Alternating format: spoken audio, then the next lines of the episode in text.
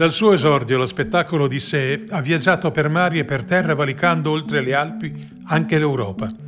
Lo spettacolo infatti è stato presentato ovunque in Russia, fino alla lontana Siberia, nei paesi baltici, in Pakistan, in America, in Iran, in Egitto, in Turchia, persino nella sua terra natia, la Grecia, ottenendo ovunque ampi consensi di critica e di pubblico.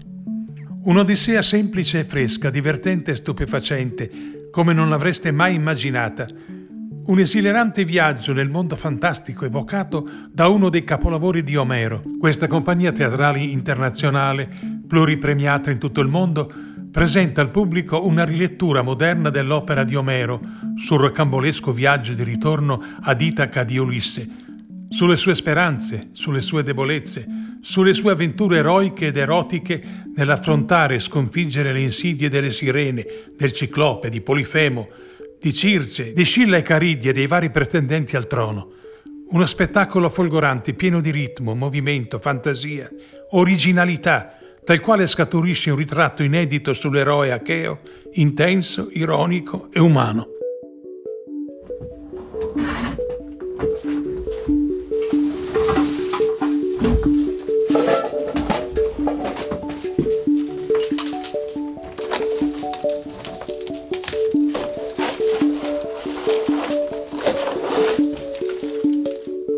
Buongiorno Patrizia. Buongiorno Marcus. Ci troviamo in questo magnifico posto per parlare del, dello spettacolo Odissea. Sono alcuni anni che siamo in giro con Odissea in tutto il mondo praticamente. Abbiamo iniziato qua in Ticino, a Lugano.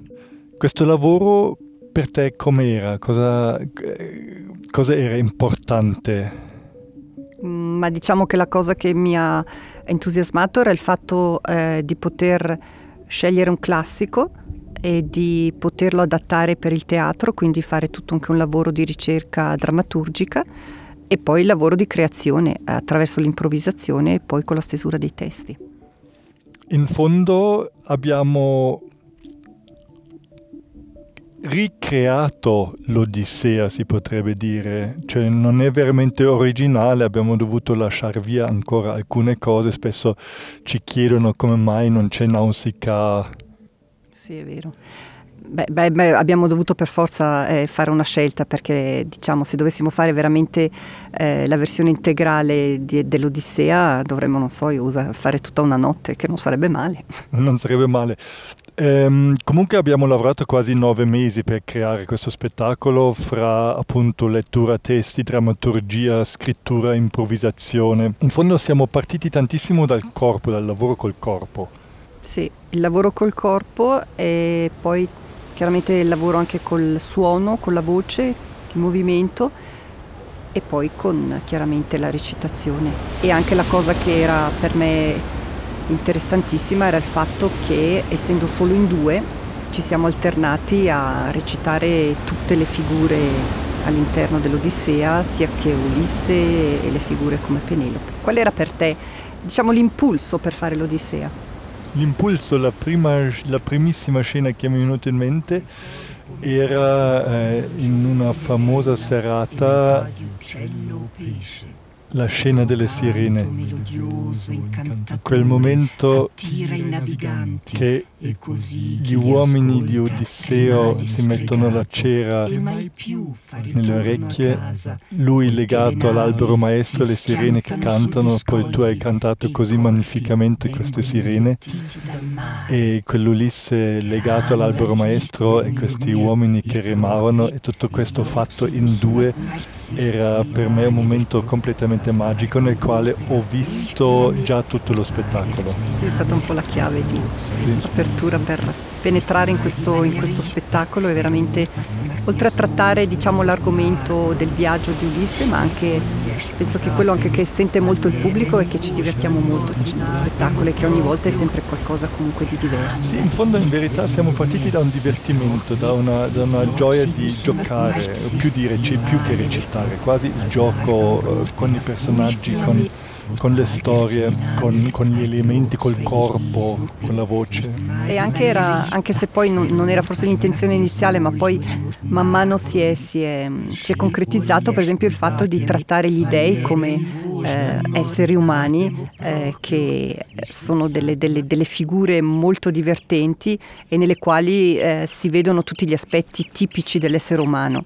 Eh, quindi sia Zeus che Poseidone o Atena, eh, più che dei, sono veramente esseri umani che giocano a fare i divini. Sì, penso che questa è un po' questa forza e forse era, era anche la forza degli dei ai tempi dei greci che erano come un, un, un condensato dell'umano, eh, pieni di, tutte, di, tutti i difetti e dei pregi degli umani, no? e, e in maniera ingrandita, fortificata quasi. E, mm, chiaramente questa è anche una grande gioia poi di portarli in scena.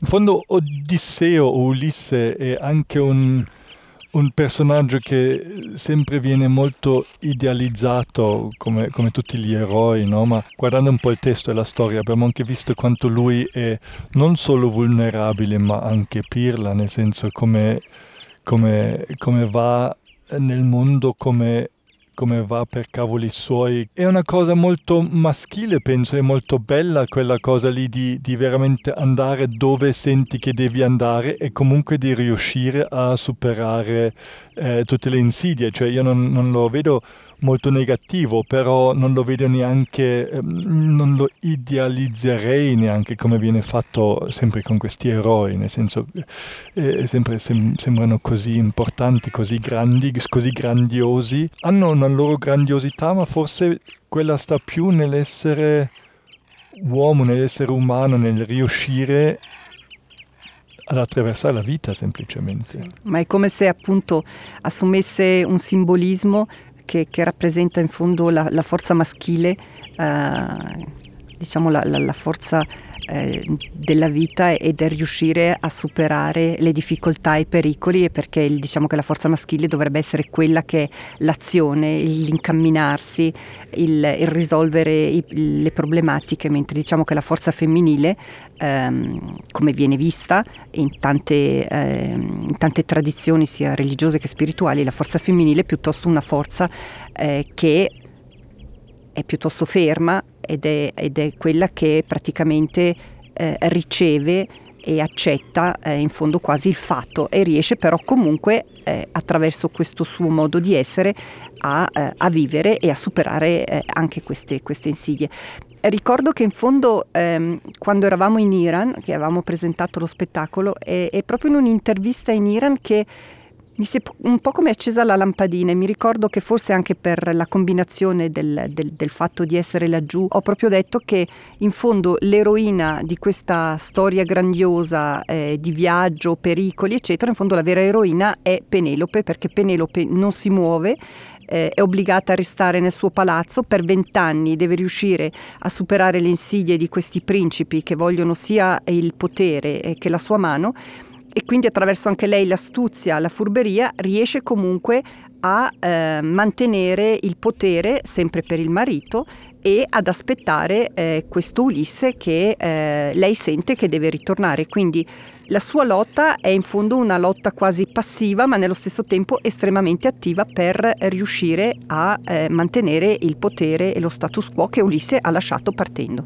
E quindi in vent'anni ehm, avuto una grande pazienza e una grande forza eh, per riuscire a, ad arrivare al punto in cui era arrivata. E laggiù ehm, avevo un po' fatto questo discorso proprio per, proprio per la situazione eh, in cui si trovava la donna e quindi per fare capire anche che eh, la donna e il femminile eh, svolgono un ruolo altrettanto importante che non quello maschile.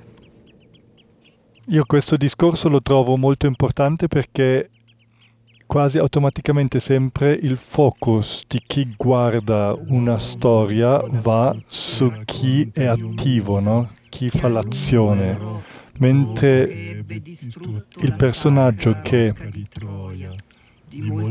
apparentemente non fa l'azione, non è attivo, sembra andare in secondo piano. Invece l'abbiamo trovato, anch'io sono molto d'accordo con quello che dici, che in fondo la storia può solo funzionare perché c'è quella Penelope in questa maniera, se no eh, quel eh, Ulisse sarebbe completamente perso nel mondo. Sì, è come un punto, un focus all'interno della cosa. Anche una meta, una, una meta meta, una meta più grande, non solo uno scopo da raggiungere, ma anche una, un, qualco, che, che si deve compiere qualcosa e penso che neanche lui lo sa, da qualche parte lo sente forse che, che, deve tornare, vuole sempre tornare, parla sempre di quello, è sempre la sua intenzione, però anche tantissime volte si fa fermare, anche più che volentieri sta via, ehm, perde, perde tantissimo tempo in giro in fondo, non è che torna sulla via più diretta e questo non solo per insidie, cioè non solo perché gli viene impedito, ma anche perché lui si lascia ehm, trattenere. Mm-hmm.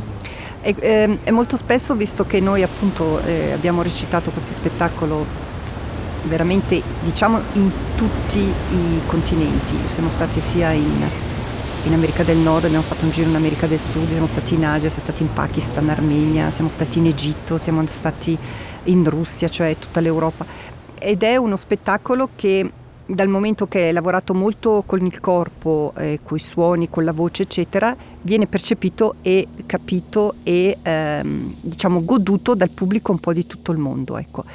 Um, il fatto di riuscire ad andare in questi paesi ci viene spesso chiesto, ma come funziona? In che lingua lo fate? Chiedono sempre perché Um, molto molto spesso il teatro viene associato con la lingua, come se teatro uguale lingua, cosa che è anche vera in un certo senso, però la lingua non è sempre soltanto portatore o portatrice di informazioni, ma è, porta tantissime altre informazioni che quelle del solo contenuto concreto. E, um, in un certo senso abbiamo visto che andando all'estero, andando in giro, andando eh, in tutto il mondo a recitare questo spettacolo, questo Odissea, che la lingua quasi si trasforma, diventa qualcosa d'altro, va su un altro tipo di livello, non sono più le parole che, che vogliono essere capite, ma come se fosse la sua melodia o la sua Musicalità. Musicalità, la sua morbidezza, la sua concretezza, ma neanche concretezza, ma la sua chiarezza forse, che vada da qualche parte. Noi sappiamo quello che diciamo e noi diciamo le cose che sono da dire, i personaggi dicono quello che c'è da dire e il pubblico lo riceve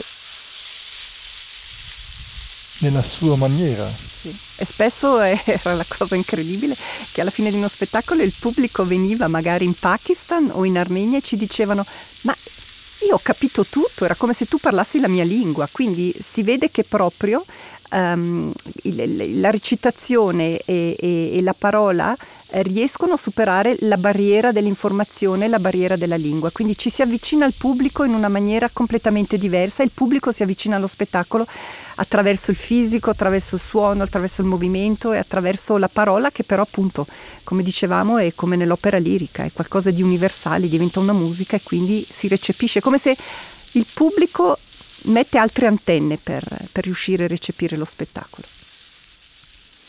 Questo in fondo anche a me, cioè io vado in, in teatro in tutto il mondo, ovunque siamo, eh, in qualsiasi paese, in qualsiasi contesto, se posso vado a vedere teatro e vedo anch'io che eh, vedi spettacoli in tutte le lingue, ma non c'entra. Cioè, tu vedi subito se un attore è bravo o meno bravo, eh, in Turchia abbiamo visto quello spettacolo fantastico, eh, ma n- attori bravissimi in, in, certi, in, certi, frangenti, non capisci una parola, ma vedi e capisci che, che come lavorano sia gli attori sia la regia.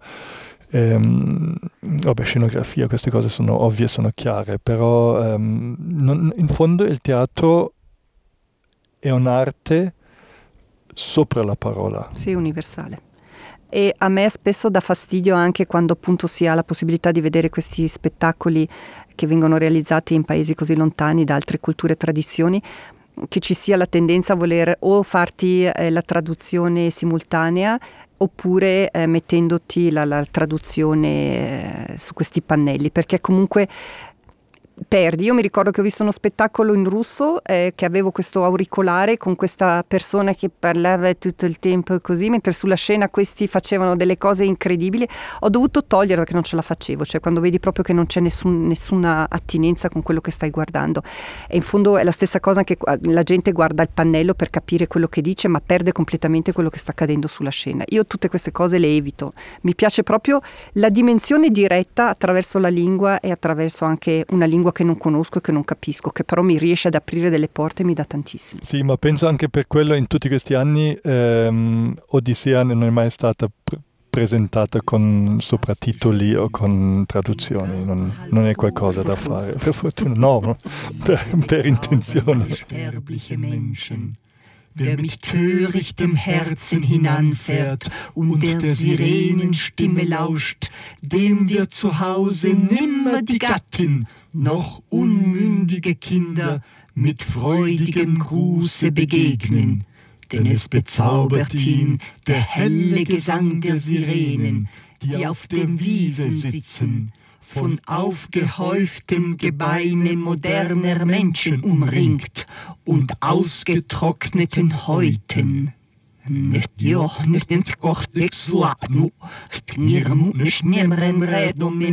Spesso anche ci viene chiesto ma come mai eh, fate l'Odissea e non c'è nessuna scenografia? Io mi immaginavo di arrivare a teatro e di vedermi il fondale o di vedermi il mare o di vedere le isole o insomma di, di, di immaginarmi vedere un ciclope, insomma tutte queste figure incredibili.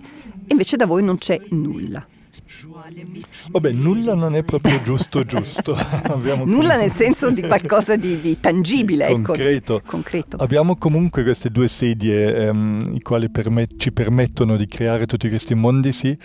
Eh, ma poi appunto la cosa bella che dice la gente è che dopo un po' quando mi sono ho, cap- quando ho visto come funziona dopo i primi due o tre minuti mi sono creato io tutto, tutta la scenografia, eh, tutto l'intorno e lo vedevo molto più forte come se l'aveste portato voi. Allora si potrebbe dire non è solo una cosa che permette a noi di risparmiare forze, energia, e, um, muscoli e tempo per la costruzione della scenografia, ma anche um, permette la costruzione di una scenografia molto più forte di una concreta. Sì. Ma è il lavoro proprio che mm, credo che abbiamo sviluppato tanto in questi anni è proprio questo lavoro eh, basato sull'immaginazione e sulla fantasia, quindi di, il lavoro eh, attraverso sia le figure, i personaggi o il testo, di ricreare completamente il mondo e, e attraverso il, il, lavoro che facciamo il pubblico riesce a rivedere questo, questo mondo e quindi riesce a, veramente a immaginarsi e a utilizzare la propria fantasia. E penso che questa è la chiave anche magica per il pubblico, perché in fondo non c'è nulla e tutto si vede, tutto è possibile. Noi non portiamo il fondale con il mare, che sarebbe quello, il mare, il nostro mare, ma noi portiamo un mare che noi creiamo al momento e ognuno vede quel mare a suo modo e quindi penso che questo è un po' veramente il miracolo di, fondo, del teatro. Fondo, esatto, il miracolo del teatro e forse anche la magia vera del teatro dell'immaginazione, no? che, che, lavora sull'immaginazione, sulla fantasia, che in fondo l'attore se riesce a lavorare in maniera giusta e coerente sulla sua propria fantasia, dà allo spettatore la possibilità di lavorare sulla sua fantasia, cioè non è qualcosa che io come attore o noi come attori diciamo è così, ma noi diciamo per noi è così e adesso tu fai il lavoro e trova come è per te.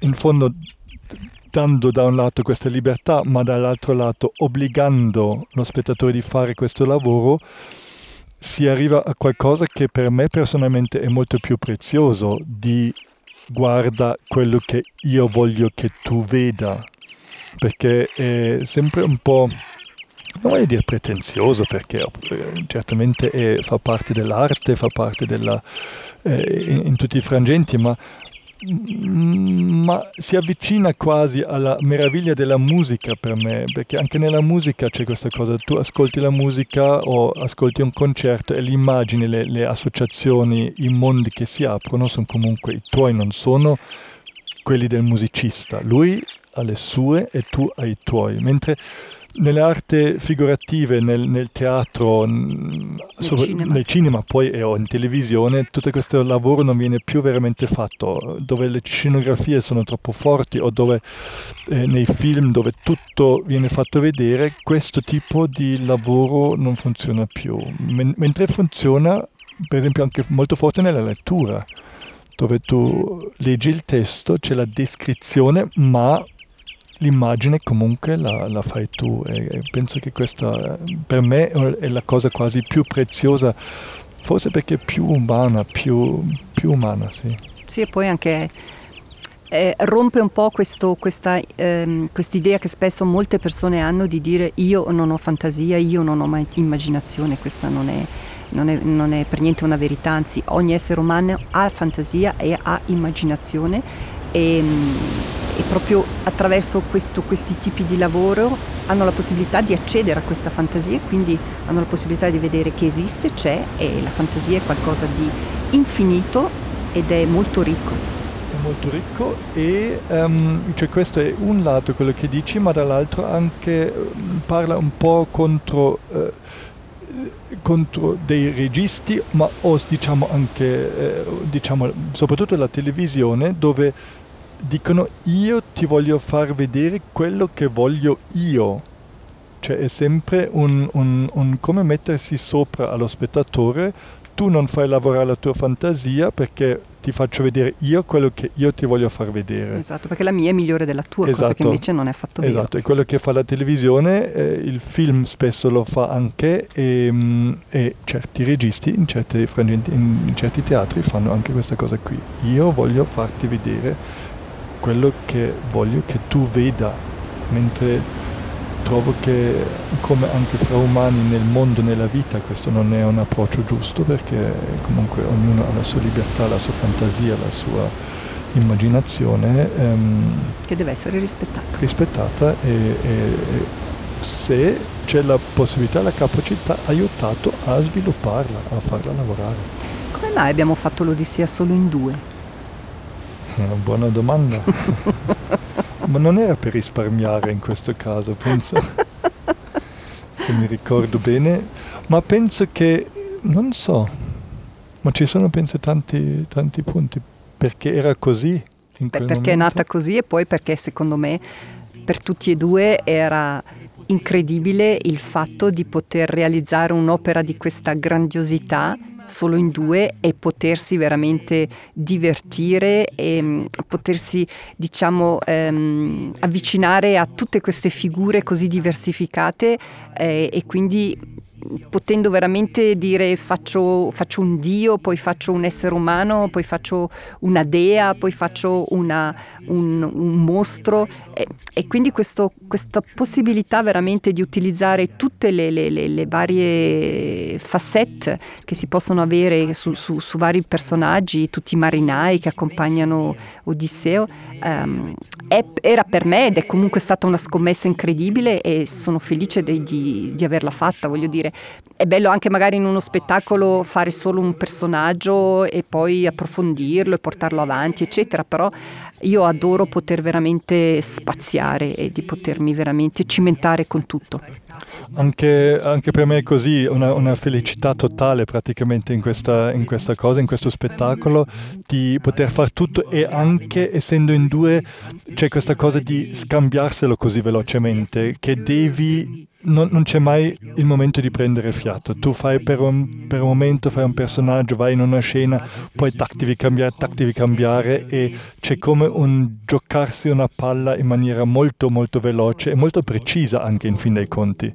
Io non avrei neanche immaginato, e allora non lo sapevo, eh, che oltre alla versione in italiano dello spettacolo, sia per, per i ragazzi e poi la serata diciamo per gli adulti che dura un due ore con una pausa, eh, avrei dovuto rifare lo stesso spettacolo completamente in tedesco. Non l'avresti pensato? No, per niente. e... Non so se avrei firmato. Però eh, alla fine sei riuscita a, farla, a farlo. Come, oggi com'è per te queste cose, se lo guardi, andare in tournée in Germania? Ma devo dire che sono rimasta molto, ehm, molto scioccata per diverse cose. La prima cosa era che dopo averlo eh, realizzato diciamo in italiano, eh, farlo in tedesco chiaramente per me era una cosa abbastanza complicata, però eh, mi sono resa conto di quanto la lingua sia importante, di quanto la lingua eh, ti dia completamente un altro ritmo nella recitazione, altro tipo di pausa e come ti dia anche una, una capacità di immaginazione, una capacità immaginifica che si, si, si, veramente si collega completamente con la parola. Se io immagino eh, qualcosa che dico in italiano e ho un'immagine, anche se la stessa cosa diciamo, la, la, dico in tedesco, stranamente mi viene un'altra immagine. Quindi per me questa era una, una scoperta incredibile, sensazionale, devo dire che mi è, mi è piaciuta tanto. E chiaramente con il tedesco c'è molta più, mm, come posso dire, quasi come un metronomo, perché la lingua è molto più metronomo, mentre diciamo con l'italiano è, è molto più, di, mm, col fatto che ci sono anche molte vocali, è, mm, quasi c'è più aria. Però eh, non potrei dire assolutamente quale versione preferisco, perché sono due cose completamente diverse sono diverse, ma anche perché stranamente la stessa parola, lo stesso significato di parola in italiano e in tedesco produce un'altra immagine interna, no? L'immaginazione cambia, anche se dici apparentemente la stessa cosa. Sì, ma già il suono cambia. Esatto, il suono ti produce un'altra associazione, un'altra immagine, un'altra dolcezza o durezza o concretezza e cambiano tutte le immagini. Perciò se io dovessi guardare l'Odissea in italiano o quella in tedesco, direi sono due spettacoli completamente diversi di lavoro interno. Di lavoro esterno non così tanto perché eh, è lo stesso spettacolo circa, però di lavoro interno sono completamente diversi, mondi diversi. L'isola di Circe è un'altra isola che quella die Kirke. Insel von Kirke oder Zirze. In Germanien auch Kirke genannt. Weder Gesetz noch öffentliche Versammlung. Alle wohnen sie auf den Häuptern hoher Gebirge, in gehöhleten Felsen, und jeder richtet nach Willkür seine Weiber und Kinder und kümmert sich nicht um den anderen. Adesso fra un pochettino eh, ripartiamo per un tournée in Turchia. Poi eh, che paese vorresti ancora visitare col teatro, con l'Odissea, c'è qualcosa, un sogno che ti porta ancora da qualche parte? Perché l'abbiamo fatto veramente dappertutto. Cioè in... Ma un paese che chiaramente mi sarebbe interessato anche perché è una cultura completamente diversa e mi, e mi piacerebbe vedere un po' come, come, reagisce il pubblico, perché ogni volta è una scommessa, non sai mai cosa, cosa può succedere, eh, è il Giappone, perché è veramente l'altra parte del mondo, è veramente un me lo, io me lo vedo veramente come un mondo completamente diverso, quindi questa cosa mi, mi attirerebbe perché mi direi bisogna provare, bisogna, bisogna, fare sì. la scommessa. Un altro paese dove mi piacerebbe recitare um, è un paese do, dal quale avevamo ricevuto un'offerta per, per presentare l'Odissea, ma purtroppo dopo ci sono stati dei, dei cambi politici e quindi il festival è stato praticamente chiuso, è l'Uzbekistan è anche un altro paese che mi, mi, attira molto, ma non so fino a che punto veramente c'è una tradizione teatrale, la Mongolia. Sì, e eh. invece a te eh, i, eh, qual è un, un, paese che ti attira, che, dove ti piacerebbe recitare di nuovo? Ma stranamente avrei voglia di tornare in Grecia. Cioè ci siamo stati, abbiamo fatto in Grecia, siamo stati a Tessaloniki, ma mi piacerebbe Atene tanto anche. a Atene, ma mi piacerebbe tanto di tornare là di, di tornare in, in, quella Grecia, anche di adesso, in quella Grecia un po' ehm, eh, che adesso è così a terra anche, sarebbe un, un paese, non solo come paese, ma, ma, ma anche di, di, come riportarla là. È stato magico di fare l'Odissea ai tempi lì a Tessaloniki e Atene. Um, era magico e penso che questa cosa qui sarebbe qualcosa che mi interesserebbe tanto. Quello che tu dici, anche eh, volevo ancora dire del Giappone e della, della Mongolia, la cosa interessantissima è se noi pensiamo che siamo stati praticamente in tutto il mondo con, con questo spettacolo, quanto, quanto questa Odissea è a un inizio di un pensiero europeo e che in fondo in tutto quel mondo dove siamo stati il, la cultura europea eh, molto basilare diciamo è arrivata sia Sud America sia Nord America, in Asia, Iran, eh, che fa, fa, faceva comunque parte della cultura greca e viceversa, cioè erano comunque paesi anche se avversari per tanto tempo, ma comunque vicini in un certo senso. Eh, cioè tanto della cultura greca viene comunque dalla Persia, veniva dalla Persia, cioè sono comunque ancora da quel lato del pensiero vicini. Il, il Kazakistan, per esempio, con la Russia che l'ha messo, con, che l'ha messo così sotto, che ehm, nell'Unione Sovietica, in fondo se parli con persone in Kazakistan, loro si sentono europei lo dicono anche, rispondono così alle domande. Eh, in, in, eh, abbiamo lavorato a, a, Novosibirsk, nella profonda Siberia, ma, ma sì, noi siamo europei, ti dicono, e quella cosa di essere europei o di avere quel sentimento, comunque penso che si, si, sente molto nell'Odissea, cioè viceversa, che loro sentono molto l'Odissea come qualcosa che fa parte della loro esistenza, della loro storia, della loro cultura, no? Mentre in Giappone o in Mongolia, in quei paesi lì, penso che non è più così. Lì poi ehm, è una cosa veramente estranea eh, e questo sarebbe interessante certo. vedere cosa, cosa, cosa succede, succede, che è veramente qualcosa di diverso. Mentre finché arrivi anche a Bogotà, stranamente comunque eh, essendo stato comunque conquistato da spagnoli ai tempi così, c'è comunque da qualche parte l'Europa.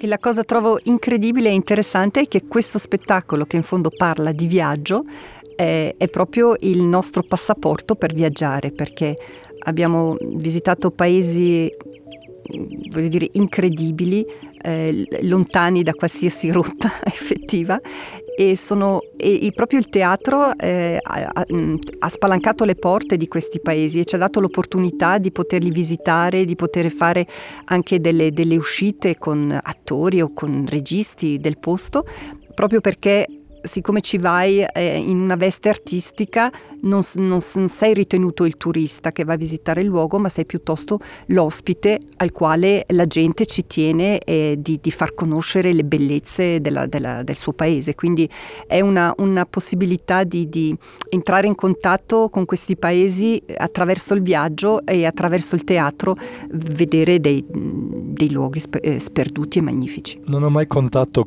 quante volte abbiamo fatto questo spettacolo adesso appunto siamo stati per una settimana in Italia eh, e, e, di nuovo lì sia i ragazzi sia poi anche gli adulti sono stati incantati e anche noi incantati, abbiamo visto anche l'entusiasmo di questi ragazzi anche eh, ogni volta e um, questi ragazzi che in fondo sono completamente sottomessi dalla televisione, anche che um, ti ricordi ho, chiesto a loro e praticamente il 100% di questi ragazzi lì ha risposto che guardano ogni giorno la televisione. E, cioè sottomessi dalla televisione, da questo mondo che li, che li prende di, di, cellulari, di computer, di quel mondo telematico terribile, um, invadente completamente ma loro così entusiasti e felici per questo spettacolo, per la tematica, ma penso anche per il tipo di energia, di fantasia che sta succedendo. Tu sei stanca di farlo? Di... No, niente, anzi. Vabbè, oggi sei forse un po' stanca dopo tutto quel torneo lì, sì. ma... No, assolutamente, anzi, eh, credo che questo, ma anche altri spettacoli che abbiamo fatto insieme, a, abbiano proprio questa, questa, incredibile forza e questa capacità di, di essere ogni volta eh, uno spettacolo nuovo, ogni volta si scoprono eh, delle, delle, piccolezze, eh, ogni volta ci sono degli accadimenti tra di noi e si scoprono d- dei personaggi, delle, delle, de- dei cambiamenti, delle improvvisazioni che, che rendono sempre eh, lo spettacolo avvincente, sempre fresco e sempre eh, sul, sul, filo del rasoio. Quindi ehm, no, assolutamente. E anche il fatto di presentarlo in questi paesi lontani ogni volta è veramente eh, si va col batticuore, cioè quando ti trovi in un teatro con 1200 persone che stanno lì aspettano e pendono dalle tue labbra, è chiaro lì che non solo batte il cuore, batte tutto, si sì, trema. Io ammetto che mi ha anche battuto tutto quando eravamo lì a Milano, adesso questa settimana, e c'erano 360 ragazzi, il teatro pieno di quei ragazzi lì. Mi sono detto, qui o vinci o crepi. O muori, sì, non c'è nessun'altra alternativa. No, effettivamente c'è una forza, c'è un'energia in questi adolescenti che, che la, la, senti appena entri, a parte il fatto che appena si fa buio c'è un urlo che è qualcosa di liberatorio e di magnifico, eh, però è chiaro che devi sempre essere molto concentrato perché devi continuamente portare lo spettacolo avanti, non hai un attimo di respiro, loro non te lo permettono neanche. Però è vero che ehm, siccome tu dai tanto, dai tutto e loro questa cosa la sentono e a loro volta danno tutto anche loro, quindi sia nell'attenzione, nella concentrazione e anche poi alla fine quando ci siamo fermati spesso con queste classi, con tutti questi ragazzi, le domande che hanno fatto molto belle, molto pertinenti, molto intelligenti, quindi dove si vede che veramente è qualcosa è successo, non è successo solo nello spettacolo, nel racconto, ma è successo qualcosa a livello energetico, qualcosa a livello invisibile che fa che siamo molto vicini, siamo come, si diventa quasi come fratelli con loro. Sì, ehm, lì c'è anche forse una, non so se questo è differente con spettacoli per adulti. Tu l'altro giorno hai detto, quando ne avevamo parlato, hai detto che forse fra adulti c'è un altro tipo di codice. Cosa intendevi? Beh, intendo che mm, un adulto che va a teatro, eh, diciamo che sa che in fondo mm, può vedere qualcosa che gli piace, magari non gli piace, però comunque sta lì, ascolta, vede, si prende il tempo, anche se magari non gli piace, ma non, non, non è che eh, applaude comunque, ma non, non è che ehm, esteriorizza subito il fatto che, che, si annoia, non gli piace o che questa cosa è ripetitiva o che palle. Invece i ragazzi lo fanno, cioè lì non hai nessuna chance. Mm. Mm. Invece con un pubblico adulto diciamo che in un certo senso puoi anche darti il tempo in certi momenti di fare dei respiri più lunghi, di osare, di vedere fino a che punto puoi arrivare, cioè anche interessante con un pubblico adulto perché lì puoi veramente improvvisare, vedere fin dove puoi arrivare. Con un pubblico di adolescenti non puoi, cioè lì devi andare, tirare come un cavallo, eh, uno di questi cavalli focosi, uno stallone, ci sali e avanti, parti e lì lo tieni, devi tenerlo ma devi andare, galoppare galoppare, galoppare, non ti puoi fermare un attimo. Mm. E se sbagli a saltare un ostacolo sei morto. Mm. Allora, speriamo che possiamo farlo ancora per tanti anni questo spettacolo e mm, che sia che possa nutrire noi, nel senso non solo di, di incasso, ma nutrirci energeticamente e che possa nutrire anche il pubblico, chi lo vede, eh, di, di, di, fantasia, di, di gioia e mh, mm, spero che si possa sviluppare ancora tantissimo e crescere. E allora la prossima volta vi saluteremo da Tokyo! sì, speriamo Tokyo, mandiamo una cartolina. Va bene. Grazie mille Patrizia. Grazie a te Marcus. Sueño estoy escuchando Radio Petrushka. La, la, la.